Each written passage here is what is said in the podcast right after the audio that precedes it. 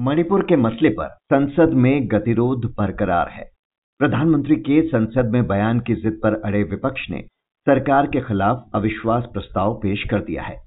कांग्रेस सांसद गौरव गोगोई की ओर से पेश प्रस्ताव को स्पीकर ने मंजूर कर लिया है। लोकसभा में नंबर्स न होने के बावजूद विपक्ष ये अविश्वास प्रस्ताव क्यों लाया है? क्या सरकार को घेरने का उसका पैंतरा सही है? जानने के लिए बात करते हैं जाने माने राजनीतिक विश्लेषक नीलांजन मुखोपाध्याय से। नीलांजन जी संख्या बल तो सरकार के पक्ष में है।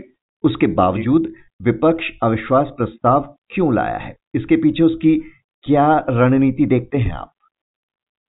अविश्वास प्रस्ताव पार्लियामेंट्री डेमोक्रेसी की एक मैकेनिज्म है जो हमेशा से ऑपोजिशन ने इस्तेमाल किया है।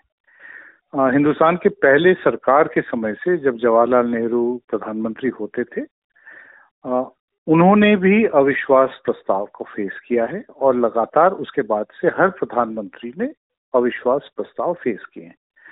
प्रधानमंत्री नरेंद्र मोदी जब पिछले टर्म में जब प्रधानमंत्री थे, तब भी उन्होंने 2018 में अविश्वास प्रस्ताव फेस किया था।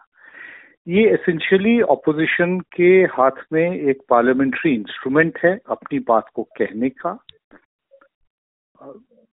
आजकल जब संसद में जब बहस होती है तो वो एक तरह से टेलीकास्ट होती है तो वो एक तरह से एक्सटेंडेड राजनीतिक कैंपेन होती है हम्म। तो उसी के कॉन्टेक्स्ट में चूँकि प्रधानमंत्री रिफ्यूज कर रहे थे कि वो मणिपुर पे नहीं बोलेंगे सरकार बार बार उसको रिफ्यूज कर रही थी, वो बोले थे हम डिबेट करने के लिए तैयार हैं, लेकिन ऑपोजिशन बोल रही थी, विपक्ष के लोग बोल रहे थे कि हम चाहते हैं कि प्रधानमंत्री आके अपना बयान दें। तो चूँकि वो नहीं माने, इसीलिए अविश्वास प्रस्ताव लाया गया है तो एक तरह से उनकी ये पहली मॉरल विक्ट्री होती है कि प्रधानमंत्री ना बोलने के बावजूद हमने पार्लियामेंट्री टैक्टिक्स का इस्तेमाल करके लेजिटिमेट इस्तेमाल करके हमने प्रधानमंत्री को बयान देने के लिए मजबूर कर दिया। हम्म यानी इसे तो ऐसे देखा जाए कि प्रधानमंत्री अगर विपक्ष की मांग नहीं मान रहे तो अविश्वास प्रस्ताव के ज़रिए उन्हें सदन में जवाब देने के लिए मजबूर कर दिया जाए। हाँ, क्या विपक्ष का ये पैंतरा सही है या ये दांव उल्टा भी पड़ सकता है? क्योंकि विपक्षी दलों के मुकाबले सत्ता पक्ष में ऐसे कई वक्ता हैं जो उल्टा विपक्ष को घेर सकते हैं। देखिए अगर हम आ, किसी भी पार्लियामेंट्री डिबेट को एक खेल के मैदान के तरह देखें हम्म। अब मान लीजिए कि दूसरे टीम के पास अच्छे ज़्यादा अच्छे मेरे से ज़्यादा बैटिंग करने वाले बैट्समैन हैं तो क्या मैं बैटिंग ही ना करूँ हम्म। हम तो यही उम्मीद करेंगे कि हमारे जो थोड़े कम स्किल्ड वाले जो बैट्समैन हैं वो हम्म। शायद बेहतर सीख गए होंगे और जाके उतना ही तेज़ी से चौके छक्के लगाएँ जितने ज़्यादा एकम्प्लिश्ड और ज़्यादा जिनकी स्टैटिस्टिकली जो ज़्यादा कॉम्पिटेंट हैं, जो वो लोग जितना स्कोर करते हैं सारा डिपेंड करता है राजनीतिक जो नेता होता है, वो उस दिन कितना मोटिवेट होके बात कर रहा है आज की तारीख में स्थिति यह है कि मोटिवेशन लेवल ऑपोजिशन के पास पिछले कई सालों से ज़्यादा है। तो हम ये मान सकते हैं कि तमाम अपने कमियों के बावजूद एक अच्छी डिबेट सुनने को मिलेगी, जनता तय कर पाएगी कि जो मेन मुद्दे हैं और इसमें सरकार चाहते हुए भी मणिपुर से बच नहीं पाएगी और सरकार मणिपुर के बारे में पिछले तीन महीने से लगभग उस इशू को साइड ट्रैक करती हुई आ रही है।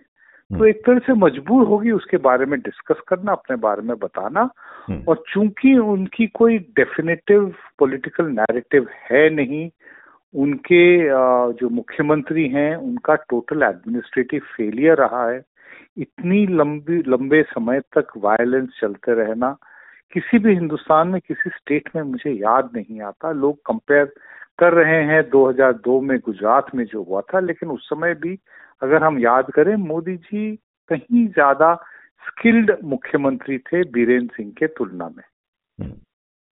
तो ये सब चीज़ें हैं जो सामने आएँगी हम्म। हर चीज़ को हमको जीत या हार के कॉन्टेक्स्ट में नहीं देखा जा सकता हम्म। सब जानते हैं कि भारतीय जनता पार्टी के पास अपने अपने में ही मतलब 300 से ज़्यादा मेंबर ऑफ़ पार्लियामेंट लोकसभा में है लेकिन ये एक लेजिटिमेट पार्लियामेंट्री इंस्ट्रूमेंट है और इसका इस्तेमाल हर ऑपोजिशन ने किया है।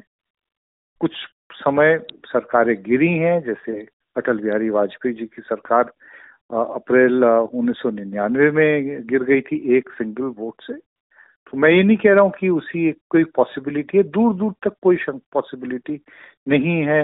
मोदी सरकार को को वो कॉन्फिडेंस मोशन उनके खिलाफ पास हो जाए। हम्म। लेकिन बातचीत करने का तो मौका मिलेगा। बिल्कुल। तो क्या ये माना जाए कि विपक्ष ने अविश्वास प्रस्ताव के रूप में एक ब्रह्मास्त्र चल दिया है जिसका सामना करना अब सरकार के लिए काफ़ी मुश्किल होने वाला है?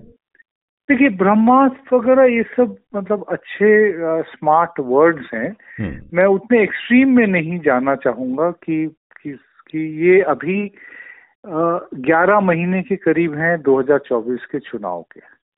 हम्म। ये सब उसी के प्रोसेस का कैंपेन का हिस्सा है। राइट जो भी डेवलपमेंट्स हो रहे हैं वो इसलिए हो रहा है कि किस तरह से हिंदुस्तान के लोगों का मन जीता जाए।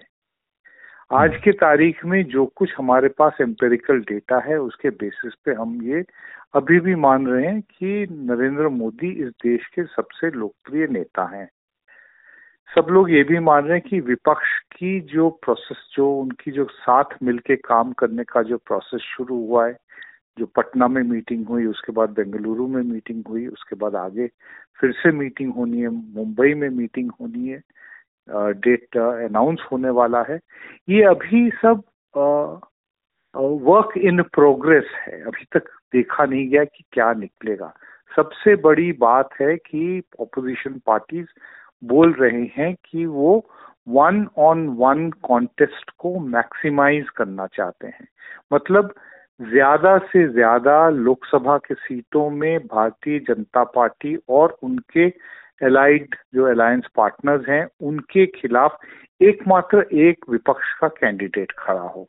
हम्म। तो उसको मैक्सिमाइज करना चाहते हैं। लेकिन इसमें बहुत कॉम्प्लिकेशंस है क्योंकि कई ऐसे राज्य हैं जहाँ पे कांग्रेस या बाकी जो विपक्ष के पार्टीज़ हैं, उनके एरियाज़ ऑफ़ स्ट्रेंथ में ओवरलैप है। तो वहाँ पे बात आएगी कि यहाँ से कांग्रेस लड़ेगी या कोई रीजनल पार्टी लड़ेगी। अब पंजाब में कौन आगे रहेगा? आम आदमी पार्टी अपने सारे के सारे सीट में कैंडिडेट खड़े करेंगे या कांग्रेस करेगी या उनमें कोई अंडरस्टैंडिंग होगी सात छह का फॉर्मूला होगा हम्म। कुछ नहीं पता अभी कि क्या ग्यारह दो का होगा कुछ नहीं पता किस तरह की फॉर्मूला जाके बनेगा तो चीज़ों को देखने की ज़रूरत है हम्म। लेकिन चुनावी गहमा गहमी शुरू हो गई है ये कहा जा सकता है और नो कॉन्फिडेंस मोशन एक तरह से दोनों खेमों का भारतीय जनता पार्टी और नॉन बीजेपी पार्टीज़ का एक तरह से लॉन्च है। पिछले लोकसभा चुनाव से पहले जुलाई 2018 में भी विपक्ष मोदी सरकार के खिलाफ अविश्वास प्रस्ताव लाया था जो भारी मतों से गिर गया था। उस वक्त का पीएम मोदी का एक बयान काफ़ी वायरल हो रहा है जिसमें वो कह रहे हैं कि इतनी तैयारी करे विपक्ष कि उसे 2023 में भी अविश्वास प्रस्ताव लाने का मौका मिले। तो इस बार भले ही अविश्वास प्रस्ताव फिर गिर जाए लेकिन विपक्ष को क्या हासिल होगा? क्या इसके ज़रिए जो विपक्षी गठबंधन है इंडिया उसे अपनी ताकत और एकजुटता दिखाने का एक बड़ा मौका मिलेगा? 2018 को हमें फिर से याद करना पड़ेगा। उसके साथ साथ हमको 2019 के पहले डेढ़ महीने भी याद करने पड़ेंगे। हम्म। ये वो दौर है जब भारतीय जनता पार्टी बहुत ड्यूरेस में दिख रही थी।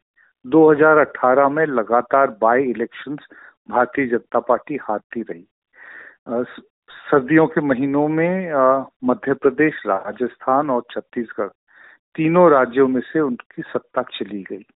तेलंगाना में भी चुनाव हुए थे क्योंकि बीआरएस ने जल्दी करा दिया था।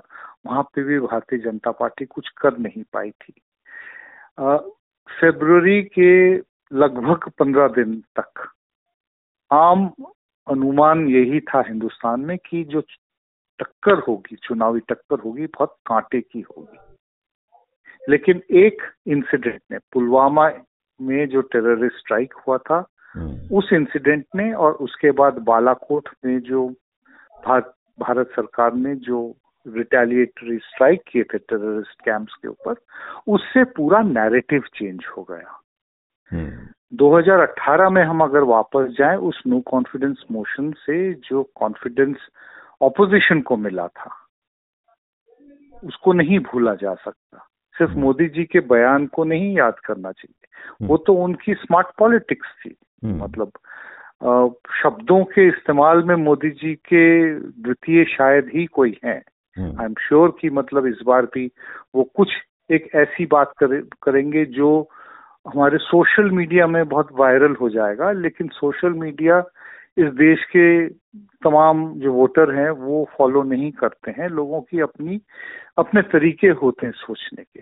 और वो किस तरीके से सोचेंगे चुनाव के पहले, जब वो अल्टीमेटली जाके बटन दबाएँगे ईवीएम मशीन का, वो कहना बहुत मुश्किल है आज की तारीख में, मुझे लगता है। और जिस तरह से भारतीय जनता पार्टी ने पिछले दिनों विपक्ष के मूवमेंट्स को देखते हुए एनडीए को रिजरेक्ट किया है, उससे ये साफ़ समझ में आता है कि भारतीय जनता पार्टी के हिसाब से अभी भी कहानी काफ़ी बाकी है। जी, कहानी बाकी है। सरकार के खिलाफ विपक्ष का अविश्वास प्रस्ताव मंजूर हो गया है, इसका हश्र जो भी हो। लेकिन उम्मीद करते हैं कि देश को एक सार्थक बहस देखने को मिले।